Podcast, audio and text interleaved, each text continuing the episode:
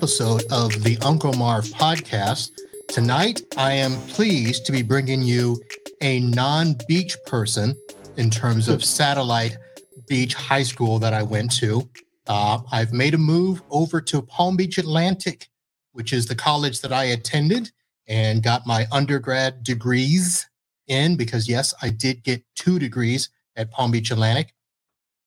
I only used one, so the other one basically was uh, was nothing. But tonight I am joined by Todd Shoemaker. Todd, how are you doing? I'm doing well. Thanks for having me.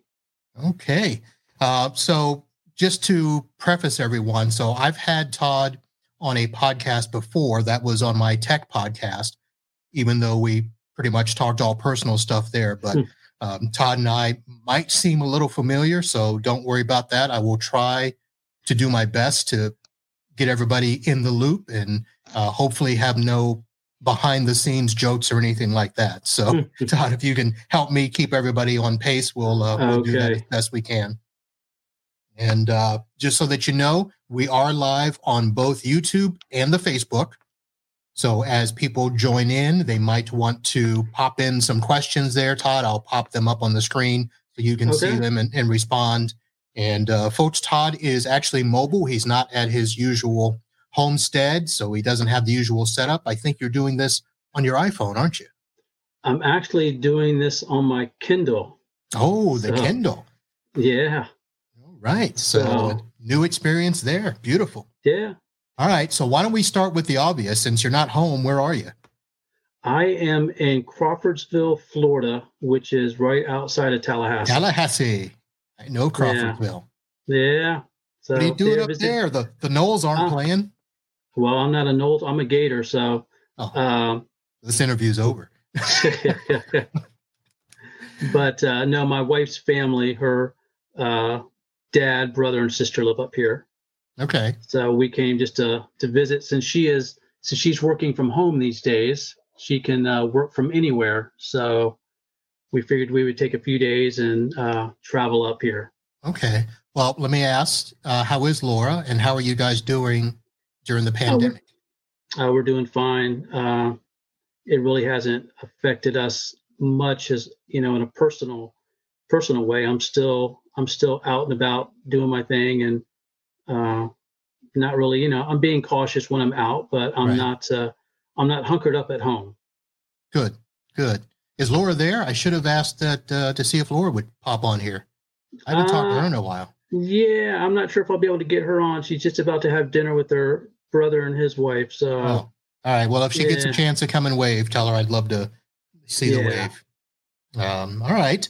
So we're going to start backwards. Normally, we would okay. start with the whole story of how we met and, and all of that stuff. But I want to start backwards because I really was expecting to go see you in March, finish a marathon, and that did not happen. Yeah. Well, so, it's just a five K. Uh, just a five K that time. Just. I mean, who runs five K anymore? Not many of us. uh, I certainly don't. But um, let me ask, so did you keep running? Like, are you still running and, and, and yeah, working still, and doing all that?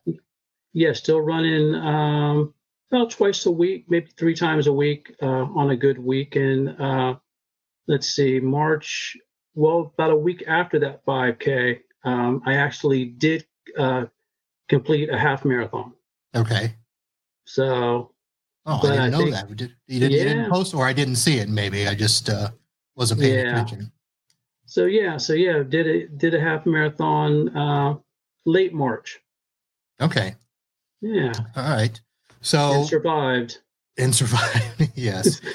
So now let's catch everybody up to speed, because running was something that you were not expected to be doing many years ago, right? No, I wasn't. Well, you know, to be honest, I wasn't expected to, uh, to make it through two thousand nineteen, mm. you know, so doctor said that nineteen would be it for me. So we had a little surprise for him.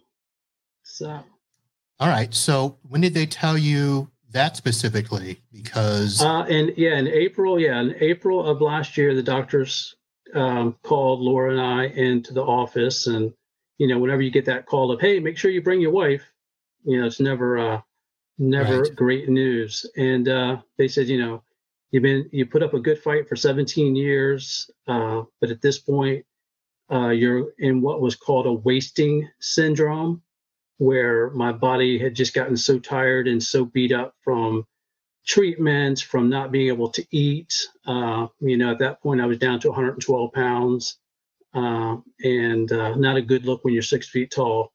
Um, so, but uh, yeah, they told us that they would be surprised if I made it through the year. Mm. So to be prepared, you know, get us prepared for that. But, you know, we've been prepared for that. I did my funeral arrangements years ago when they told me I had twenty-four hours to live. So, so we pretty much uh, have all that taken care of. All right. Well, without going into too much detail, which we can do if you want, but whatever you want. Yeah. I mean, this has got to be something where the doctors have to be beside themselves. Yes. Trying to figure out, you know, how to, I don't even say how to diagnose you, but how to, how to deal with someone like you, the, you know, basically the person nicknamed the man who refuses to die. Right. So. Yeah. It's, um, yeah, I mean, you know, my healing happened November third of last year. Okay. And, uh, you know, the doctors at this point, you know, their their explanation for this point is, well, you're in remission. Um, and I'm like, well, the issues that I have don't go into remission. So, but, uh, you know, like I shared with the doctor, I said, if that's how you get paid, you know, if that's the billing code that you need to use, remission, then you go do that, because I know I want you to get paid. But, you know, even some doctors are like, you know, it, have shared that they can't say it's a miracle because, of course, right. You know, a lot of them, a lot of them don't believe in that, um, but they definitely can't explain. Um, they definitely can't explain how things, uh, where I'm at now, to be able to be able to talk. Because I know the last time you and I did the uh, uh, podcast, you know, I was talking with a machine uh, to help me speak, and I was on a feeding tube, and um, I don't have either of those uh, anymore. Right. I mean, so, a, lot, a lot has changed, definitely. So, yes. Well, let's do this. Let's try to at least give everybody a picture of back then, because we had talked yeah. about all the things that you had been diagnosed with up till right. then, starting with, you know, way back in two thousand two. The two thousand, two thousand three diagnosed with cancer. two thousand three. Well, okay. two thousand, well, two thousand two diagnosed with four forms of crippling arthritis. Right, so arthritis, you were right. So you were right. Yeah. And then to come to find out that was actually cancer, not arthritis. Okay. And uh, did okay with that. You know, had surgery and um, came out flying colors. No chemo, no radiation. That was the um, that was the thymus cancer, right? Yeah, that, yeah, that was open heart surgery with the thymus cancer. Came out of that fine, uh, did well for a number of years, and then two thousand seven was diagnosed with young onset Parkinson's. Okay, and still did okay with that. A little slower at that point, but uh, I was doing fine. And then uh, two thousand nine, I was rushed to the hospital on a Friday night and given twenty-four hours to live. Uh, and I was diagnosed at that point with myasthenia gravis, which basically kind of eats your muscles away uh, and affects your lung muscles and your breathing and everything else. And that's pretty much where I would say, you know, my story, you know, my journey has been a seventeen-year journey, but I would say from two thousand nine until my healing uh, last year, those were the worst years right there, because every day was kind of touch and go. Like, I mean, I was from two thousand nine until two thousand until last year. I mean, I was constantly considered in a critical state right. by the doctors. Now, before you continue, this is mm-hmm. kind of where I re-enter the picture, because I hadn't seen you since college. It was right. two thousand fourteen. So Correct. It was, uh, you know, I wouldn't say right after the uh, myasthenia gravis, but right. that was in the midst of all of this stuff, and you hadn't yet, you know, gotten on the feeding tube. Right, and had not yet been on the uh, machine to help me talk. Right. Um, so. And even then, I mean, that was, I mean, you weren't ailing. And I mean, it was something where you were out in public, you came out to eat with us. And yeah, I mean, it wasn't like people would look at you and say, oh, something's wrong there. So, right. Yeah. Yeah. If you would have seen me in person last year, you would have, I mean, I've had several friends come up to me since and go, we really didn't, you know, every time we saw you, we thought it would be the last time that we would see you. You looked, you looked that bad. Hmm. So now I put on some weight and back to running. So. All right. And then, so let's, let's go ahead and go back. So I saw you in two thousand fourteen, mm-hmm. yes. and it was in two thousand fifteen that the next diagnosis came along. Right. The gastroparesis, where my stomach, uh, my stomach muscles were basically paralyzed. So I couldn't digest anything going down. So it just kind of sat there. And uh, so couldn't digest, couldn't eat solid food, right? Right, right. No solid foods, and had even had trouble with uh, fluids uh, at the end. I wasn't drinking or eating uh, any last year. All right. So now when we talked last year, you hadn't gotten that bad. You had actually just... Uh, You had just finished a couple of cruises.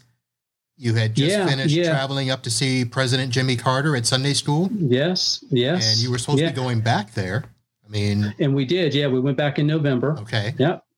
Um, and, well, you know, I must say that my my theater degree from Palm Beach Atlantic came in very handy the last few years, because I was really able to put on a good face um, for a lot of people, because, and that's just kind of my nature, to be more of an encourager um, and really just kind of trudge through things. But I mean, probably even though we enjoyed Alaska, we enjoyed Cuba, we enjoyed uh, hanging out with President Carter. I mean, even Laura and I both look back and go, yeah, that was kind of crazy to put my, to put my body through that. Right. Um, But, you know, they're great memories. And I mean, we still we still talk to people from uh, from Plains, Georgia, and they still check in on me. And uh, so, but yeah, a lot of a lot of what people saw last year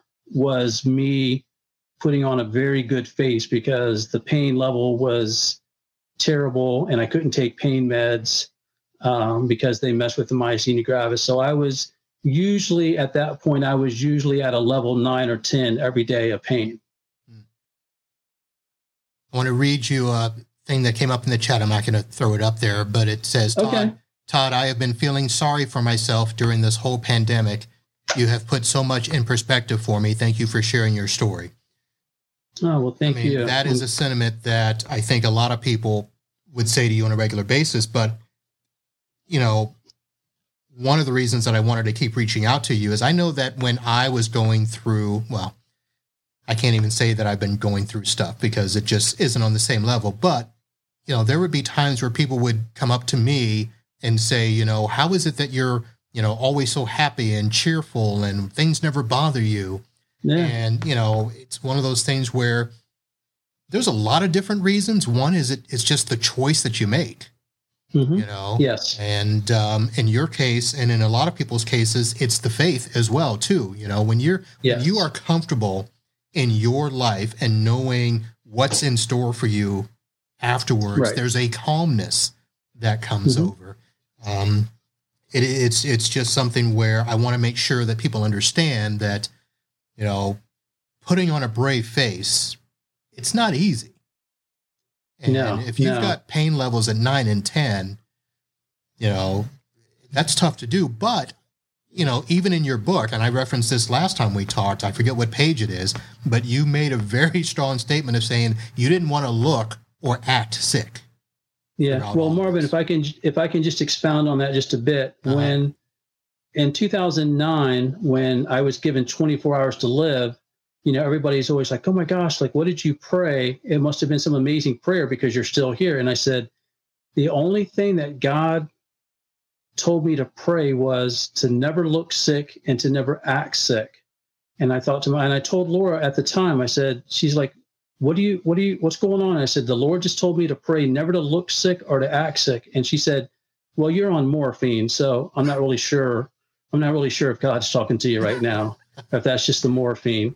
Um, but you know, what's amazing about that, Marvin, is that since that day, you know, I, as you know, I used to average between one hundred fifty to two hundred days a year in the hospital. Right.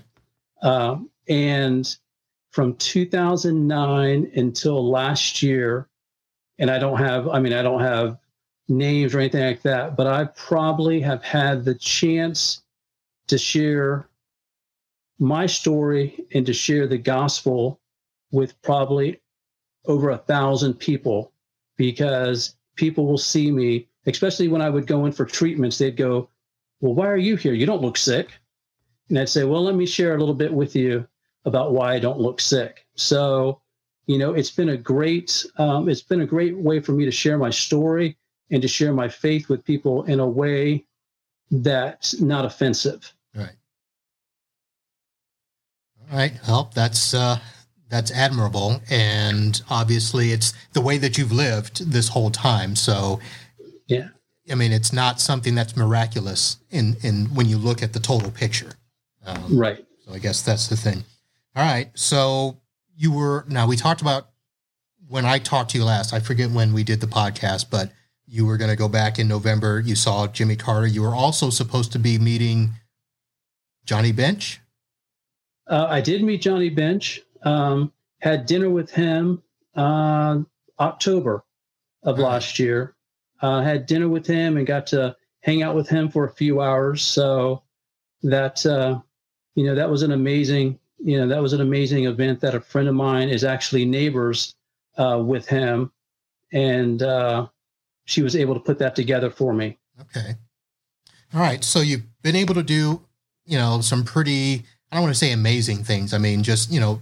Many of us are never going to have the chance to meet Jimmy Carter twice, uh, have have dinner with a, a Johnny Bench, but you were going through all of this stuff, and when did the turnaround actually happen? I remember seeing on the Facebook where you got the miracle car and all of this stuff, but yeah, what exactly the best way that you can describe it? What happened? Okay, well. Um, on November third of last year, my wife and I attended a prayer and healing encounter with uh, Doctor Chauncey Crandall, and he's a world-renowned cardiologist uh, that actually lives in uh, Palm Beach County. Okay. And and he had been my doctor since twenty fourteen uh, because I'd had a few heart issues just because of all the stress on my on my body. And so I just used to see him just for checkups and everything. And he prayed for me. He's a he's a Christian man who um, just loves the Lord and, and, and loves helping people. And he had prayed for me many times. And I used to say, you know, you prayed for me, you prayed for me, and yet we don't see results. And he said, you know, Todd, it's all in God's timing.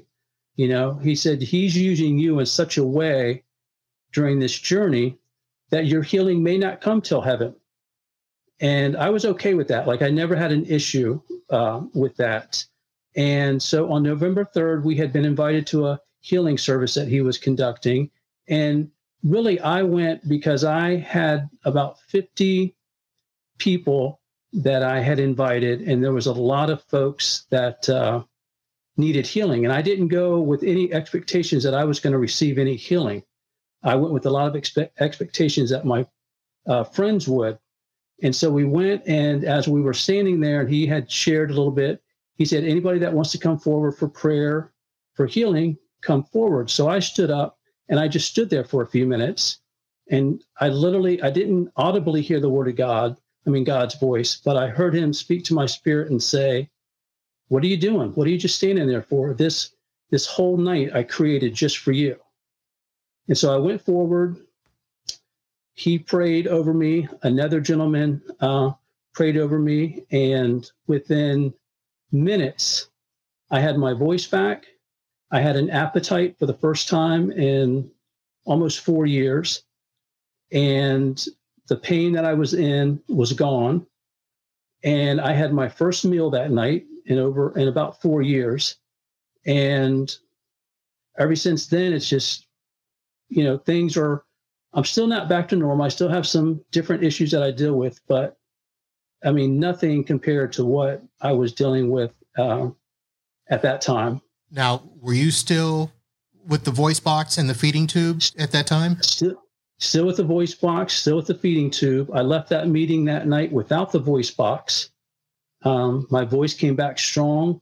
Uh, I was a little hoarse for a few weeks um, just because I hadn't been using the muscles that much. Uh, but the feeding tube, it's an interesting story about the feeding tube. Uh, is in November when we came back from uh, being in Plains, Georgia, I had caught pneumonia, uh, and I was about two weeks after my healing, and I had to be uh, put in the hospital for a few days. And while I was there, I asked my doctor, I said, hey, while I'm here, can I just have this feeding tube taken out? Because I'm not, I'm not using the feeding tube anymore. And he goes, well, we'll have the surgeon look at it. So the surgeon who put the feeding tube in came in and, uh, he said, well, I got to look at it first. And when he touched the feeding tube, it literally fell out in his hand. He said he's never seen anything like that mm. in his life. And that, so that saved me two extra days in the hospital. So, so yes, yeah, so I've been eating and talking uh, with my regular voice uh, since November third. Mm. All right. So obviously a big change. Yes. and, um, And from what you were saying, unexpected. Yes. And how did, like, I'm sure there was something in your mind that said, okay, how long will this last before I start reverting? Oh, yeah, yeah, yeah. I mean, and, and even even today, if I wake up and I'm feeling a little off, sometimes, you know, my mind goes back to, okay, well, is this it? You know, my, go back and God just reminds me that, hey, you know, you're fine. You're going to be fine. And regardless if I end up getting sick in the future with another issue or the issues come back, you know, I'm I'm okay with uh, the life that he's given me and uh, the opportunities that he's given me. All right. So we mentioned running at the beginning of the show because I yeah. I really was expecting to go and see you in a race, and sorry that I missed it, but how long had it been between the runs? Because I know that it, it was quite some time. Yeah, it had been ten and a half years. Okay. Yeah. All right. Because the last time I ran, last time I ran was in, uh, well, actually, yeah, about ten, yeah. Because the last time I ran was in uh, early March of two thousand nine. Okay. All right. Now, to bring this back full circle with people, you weren't a runner at P B A. No, I had run a little bit in high school, uh-huh. but not much. All right.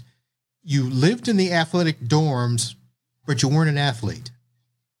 I was, I was, a, I was a wannabe athlete. I had, you know, I mean, I, you know, I mean, it's like all of us. I mean, we all, you know, all of us played sports, you know, as kids and stuff like that. But no, I was not.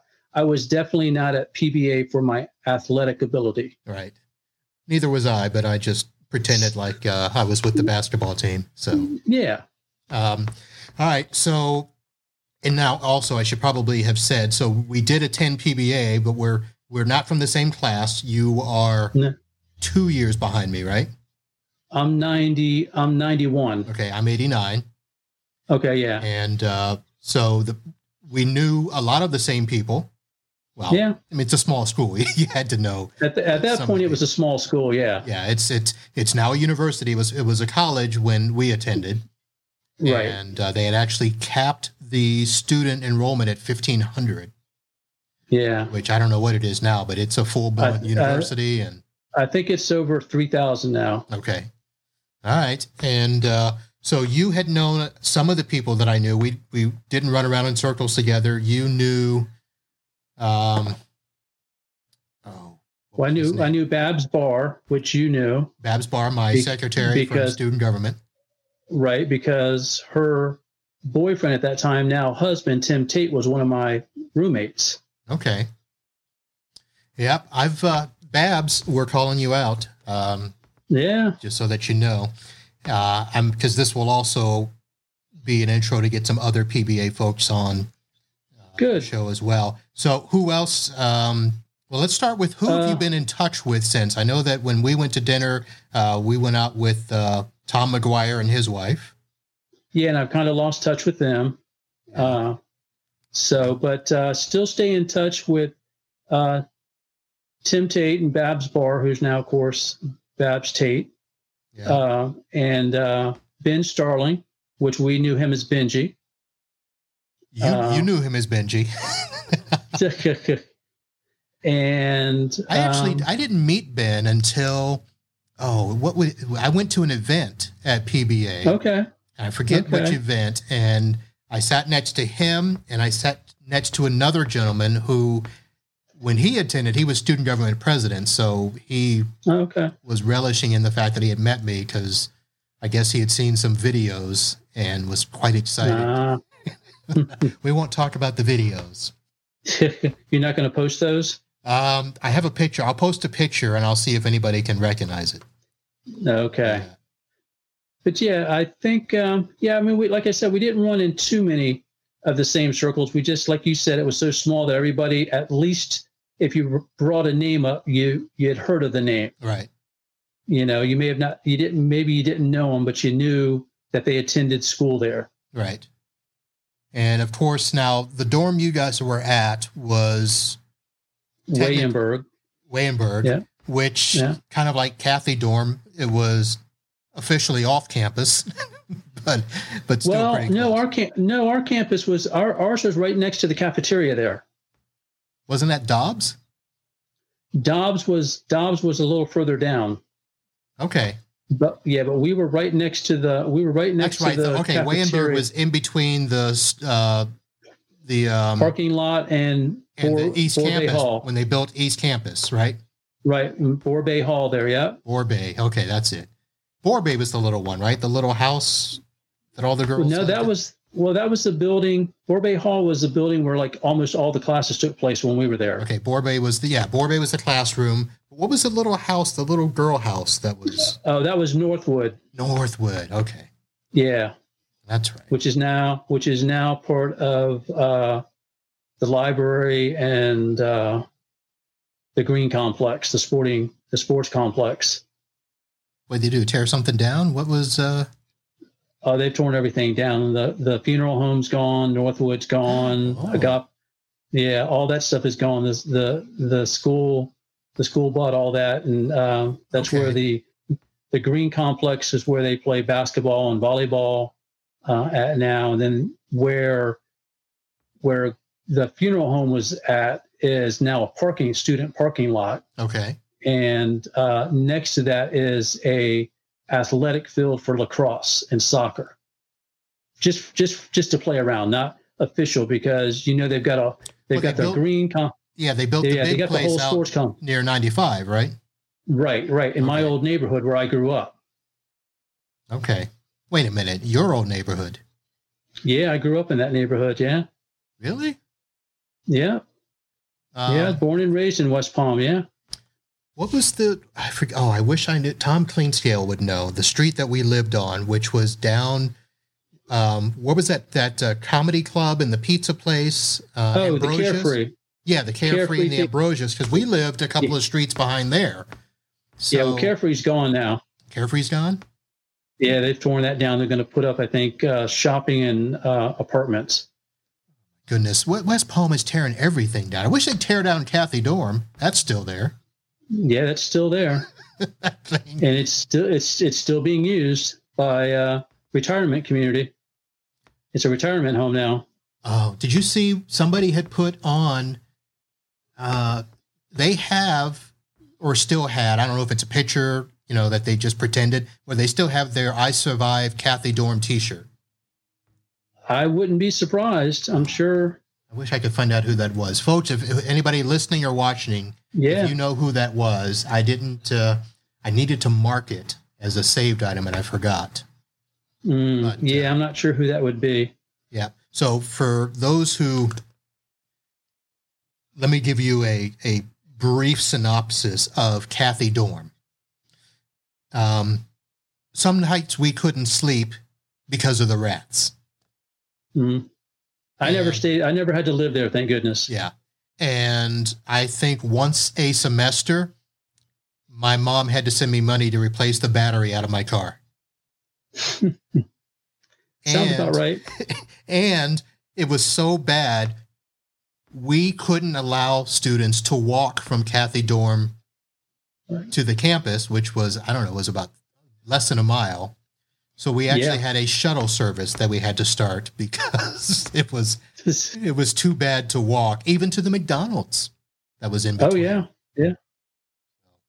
That was my college, folks. Yes, it's West Palm, but yeah, it was wasn't not, the West Palm. No, no, not not the ones that they uh, put on the Come Visit West Palm. Or Palm uh, Beach, I should say. It's not Palm Beach. No, no, definitely not. Palm Beach was across the Intracoastal. And one thing you never want to do if you're in Palm Beach is run without your shirt. Uh, you know, I think you can do that now. Really? I think so. I okay. think they've uh, they've loosened the uh, the restrictions there a little bit. Okay, that was that was probably one of uh, that was not such a good day for me. I was not happy, and of course, no, I'm sure not. Of course, I accused them of some stuff that probably they weren't doing, but I didn't realize that there was actually an ordinance where you couldn't wear a shirt. I just thought that, you know, yeah. black man in Palm Beach. So, all right. So anything else that's uh, been happening since November third? I'm, I'm, I mean, well, well, you know, yeah, I mean, uh, amazing, amazing story is, and you saw it on my Facebook, but when I started really getting sick in two thousand nine, probably about two thousand ten, two thousand eleven, you know, I was at a point where I just wasn't physically able to drive. And so I gave my truck away to my niece uh, who needed a vehicle. So last December, I started driving again for the first time in years. And a few families found out, had heard my story. And someone mentioned, oh, yeah, you know, Todd can't make it to this event because his wife's got to work and they've just got the one car. And they're like, well, what do you mean? Why doesn't he have a car? So they shared the story with them. And they're like, oh, well, we'll take care of that. So about two months ago now, a family called me up and said, hey, meet us at the dealership uh, by your house. And I'm like, well, what dealership is that? And they're like, oh, the B M W dealership. So I thought, well, I'm sure they have more than B M Ws there. It's, you know, it's a car dealership. And so I get there and this family, these three families came together and uh, bought me a twenty seventeen uh, B M W. Mm. So, but you know, what's interesting, this is the first night that I drove in December.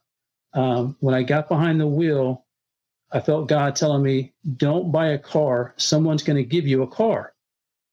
And I was like, okay, well, I don't care if it's a twenty-year-old car or brand new. It doesn't matter to me. And so two months ago, a family bought me, three families went together and bought me a bought me a vehicle. Yeah, and it's a nice-looking car.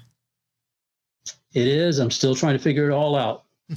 All right. So uh, that had to be, that had to be, I don't know, I don't want to say overwhelming, but, you know, to have somebody do that much.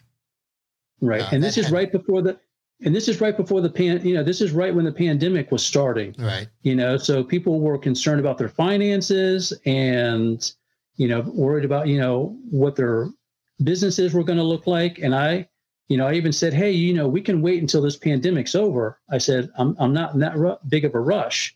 And they're like, no, no, we want to do it now. You know, we don't want you not having a vehicle. So now, you know, these, through the midst of, go, go ahead. ahead. No, no, you go ahead. Well, I was going to ask you if these people were, you know, friends or are they people from church or from the um, hospital or had seen your story? They, yeah, they're, they're um, three guys that I do a Bible study with, but I had just joined that Bible study. Like I, I haven't been there for years or anything. Mm-hmm. Um, so, you know, I knew them a little bit, but not enough to say, hey, let's do dinner together or anything like that. Uh, but they just felt, they just felt God calling them to do it. And that's what they wanted to do. So, and the next week they actually bought a single mom with a, uh, with, uh, a daughter, they bought her a vehicle. Um, are, are you doing Bible study on Palm Beach? no, no, no. So just, mm. you know, just, you know, just, um, just blessed and, um, uh, you know, just blessed that, uh, God's put me around people who, you know, for whatever, whatever reason, you know, find my story encouraging and, and want to be part of it and, uh, want to, uh, just help me out. And one thing I don't think I've, I don't think I've shared this, uh, online or anything like this. So this will be breaking news for your, for your, uh, show there, Marv, is that, um, probably in June, um, we've been filming, there's been a group of people filming a documentary on my life, and that's probably going to be released in June. Oh, okay. So it's just gonna, it's just gonna kind of take, kind of take over where the book left off. Okay. Do you already have a title for it? We're still looking. I don't know if I want to use The Blessed Overcomer again, or, or use something, man, use something else. The, so, man, the man who refuses to die. Uh, th- that could be a possibility. You got a, got a, you got room in there for me to do a cameo? Can do a hey, walk you know, on hey, part? Hey, you know, you, you knew me before, you know, you knew me before I was six. So uh, yeah. you would be, I could be the narrator. But, uh, hey, there you go. So I'll, I'll talk to them about that. We do have somebody in mind for that, but that, if that person doesn't want to do it, I will, I will definitely give you a call. All right. Well, you're not going to have that trouble. People are going to want to do stuff. So don't, uh, don't worry about me. Well, we will, we will keep you updated on um, everything that's going on. So yeah. So like right now we've got like ninety-six videos of interviews and stuff like that, that they're going over. So. All right. Uh, you're going to treat it like The Last Dance, like Michael Jordan. You're going to have uh, old clips and stuff. And yeah, yeah. You know, I'll see if E S P N will show a, a tired old uh, runner that's uh, still trying to relive his glory in some ways while, with running. Anything's possible, right? So I can, so I'm going to say this. This is something where I told you before when I, you know, had you on the other podcast, that this is the type of story that I think people want to hear, people need to hear. But it's also something that I, I do want to tell you that one of the reasons that I think things have happened to you the way that they happen is because of the mental fortitude that you've had to, one, be comfortable with what's happening around you and not, you know, not blame out anybody, not lash out right. or anything like that, but to take the stance of being an inspiration. And one of the things that I think got re-ingrained with me from your story is, you know, to always be strong, because you never know who's watching and who you will be an inspiration to. So I think that obviously, you know, the people that you were in that Bible study with, you weren't friends with them for very long before they sensed what was inside of you and what was, you know, I don't want to say magnificent. I'm, I'm struggling for a word there, but they saw something and they knew that they needed to help, and they did. And I think that other people along your journey have all seen that and have all pitched in. Yeah, I mean, it's definitely, I mean, it's definitely, this whole journey has definitely been a group effort. Like, I mean, you know, everybody from medical to just family and friends, um, you know, a great wife who, you know, uh, when people ask me, what is the greatest thing about receiving your healing? Um, you know, they expect me to say, oh, I'm running again, or, oh, I can drive again, I can eat again. But the greatest thing is, is that for about the last, from about two thousand nine until my healing, Laura used to have this stick in the house. And every morning, if I wasn't awake when she went to work, she would poke me with that stick to make sure that I was still alive, because my breathing was so shallow and so labored at that point. um, that sometimes she's like, I can't, I couldn't tell if you were breathing. So every morning she would poke me with this little stick. And if she saw me move, she's like, okay, I can go to work and I at least know he's alive at this point, you know? And then of course I would have to text her when I got up to let her know I was up, you know? So she doesn't, she didn't have that stick anymore. You know, we were able to throw that stick out.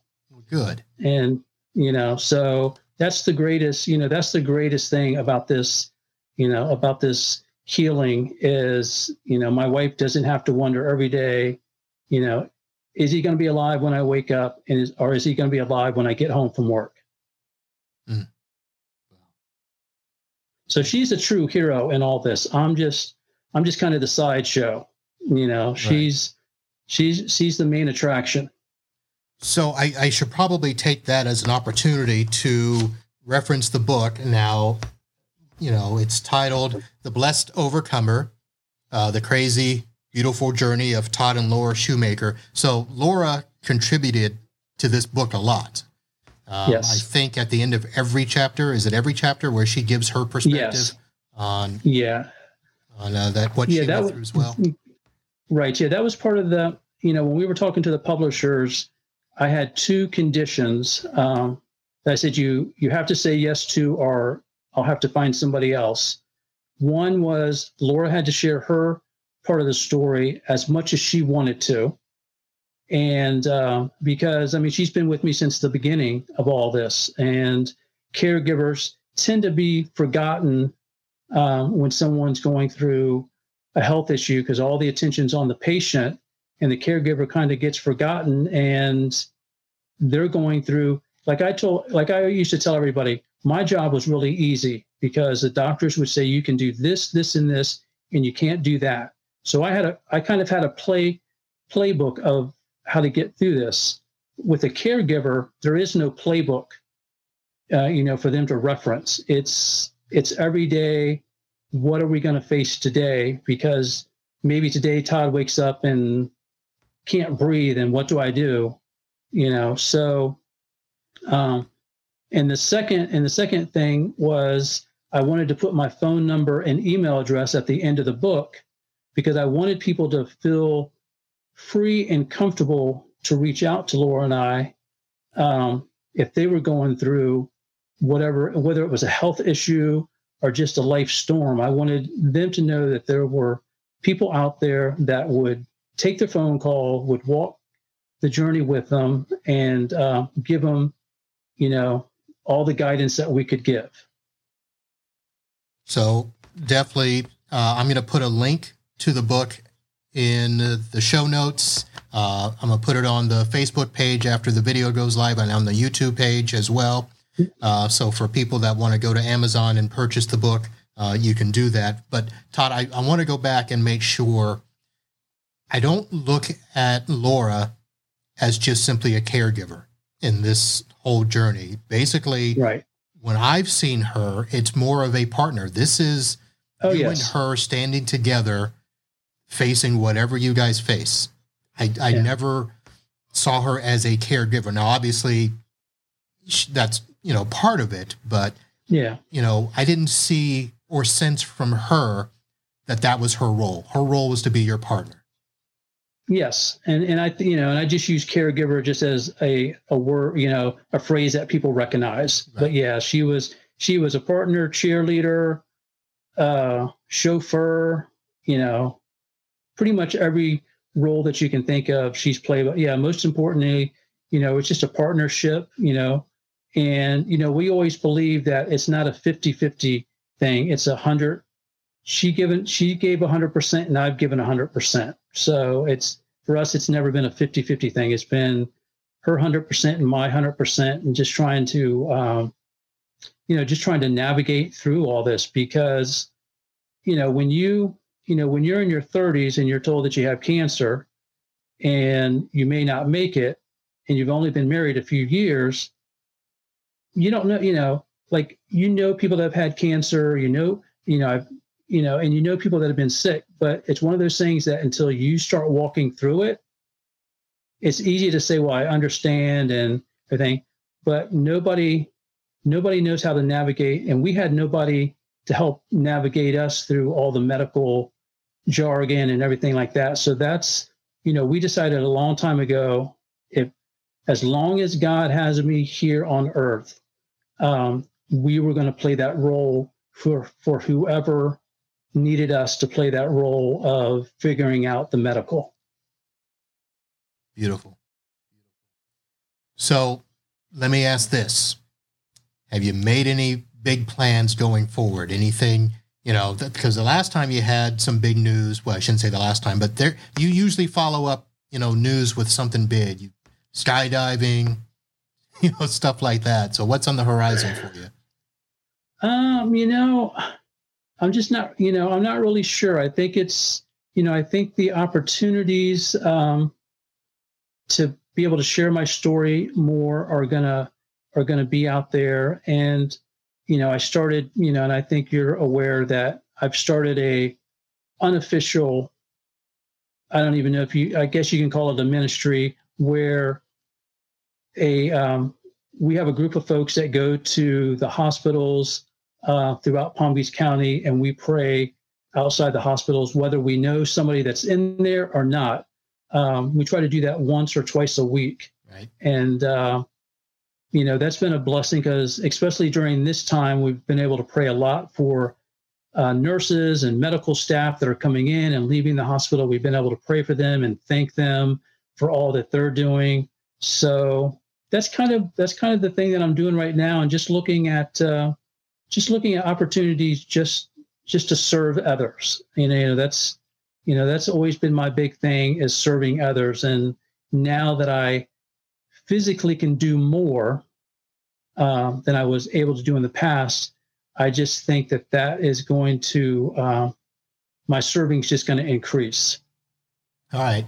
So I noticed that you know I go to your Facebook page all the time, and you can find Todd's Facebook page at Todd O C Shoemaker. And then you yeah. still doing the blog at the blessed overcomer dot org? Yes, still doing that. Okay, so I'll put the links for that. So anybody that wants to go over and take a peek at uh, what Todd's been doing and follow his uh, future endeavors. Uh, any other things, any other places to have people go? Or Um. Those are those are the two main ones, and then I do have a Facebook page called The Blessed Overcomer uh, that they can go to. Okay. Um, also on Facebook, and on both Todd O C Shoemaker and The Blessed Overcomer on uh, on Twitter and on uh, Instagram. Okay. Oh, you're the social media mogul, Twitter and the, and the I G. So, yeah, so... Should start doing you know, some just, TikTok videos. Yeah. so, you know, so, you know, but yeah, I mean, years ago, you know, God really... Because when I first got sick, Marvin, I didn't want anybody to know. You know, I told Laura, I said, you know, nobody needs to know. You know, we'll get through this. But I realized, one, that was a big strain on her. And two... I needed to be able to share with people so people knew how to pray for me and what they could do to help Laura, you know. Um, and, you know, whether that was just coming by and hanging out with me so she could go do some arts and crafts or just go to the beach or or whatever. So, but once I started doing that, I said, you know what, I think I'm just going to start sharing my story in a public way. And hopefully it'll will encourage one person, you know. If one person says, hey, I'm encouraged by that guy's story, um, then I've done my job. That's the way to live. Like I said, you know, you never know who's watching and who you can inspire. Um, right. So, folks, that's yep. that's a lesson. Let your life be an inspiration to others, yeah. regardless of, of your situation. So. Well, you know, and Marvin, we all we all you know we all have a story to tell, but it's up to us to tell that story. Right. Nobody. You know, nobody else can tell our story uh, but us. And, you know, some people say, well, Todd, you got an amazing story to tell. Well, all of us have an amazing story to tell. You know, we just have to believe that our stories are amazing and feel free to share those with others. Well, even if you don't believe it's amazing, you share it. Because yes. that's the one thing I do know is that uh, every story means something to somebody. So, sorry, right. it was a freaking gnat flying around my head. Sorry That's okay. That. That's fine. This is not the professional hey, studio. I, hey, I, hey, I used I used to do those movements all the time, you know, I, but, but I couldn't control them. Right. Ah, all right. Well, so I tell Laura, sorry she couldn't be with us. I should have made it a yeah. point to say that she should pop on, and uh, we'll yeah. do that. But we'll save that for when the documentary yeah. gets released. So yeah, maybe, yeah, maybe, maybe you can have her on one night and just let her be the rock star that she is on your show. Absolutely. That's my goal, is to have everybody I've ever come in contact with be on this show at some yeah. point. Yeah. That'll be great. All right. So folks, uh, Todd, the Blessed Overcomer Shoemaker, Todd, the O C, the real O C I put in one of the titles. um, thank you very much for coming on again. And uh, sharing oh, well, thank with you me. so much for having me. And like I said, thanks I'm for having me. Yeah. Sorry that I didn't, uh, you know, make it an effort. Like I said, I knew I wanted to to watch you when the the one race was coming up, but then the pandemic hit and all this stuff. So um, yeah, well, once, you know, once you know, I I do, you know, my next race that hopefully will happen after all this flows through will be in October. Okay, one that they had to reschedule from uh, late March. All right. So I'll keep you updated on that. All right.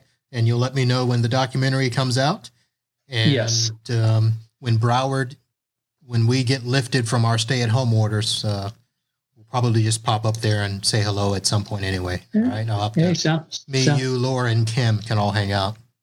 Sounds good. All right, sounds good. All right, Todd, thank you very much, folks. Thank you for watching, and if you're listening to the Uncle Marv podcast, you have just heard Todd Shoemaker, my friend from Palm Beach Atlantic University. And uh, we will obviously be keeping tabs on him. And as updates come up for the documentary and other stuff, we will get him back on. So thank you very much, Todd. Thank you so much for having me. God bless. All right, everybody else, have a good night. And until next time, holla.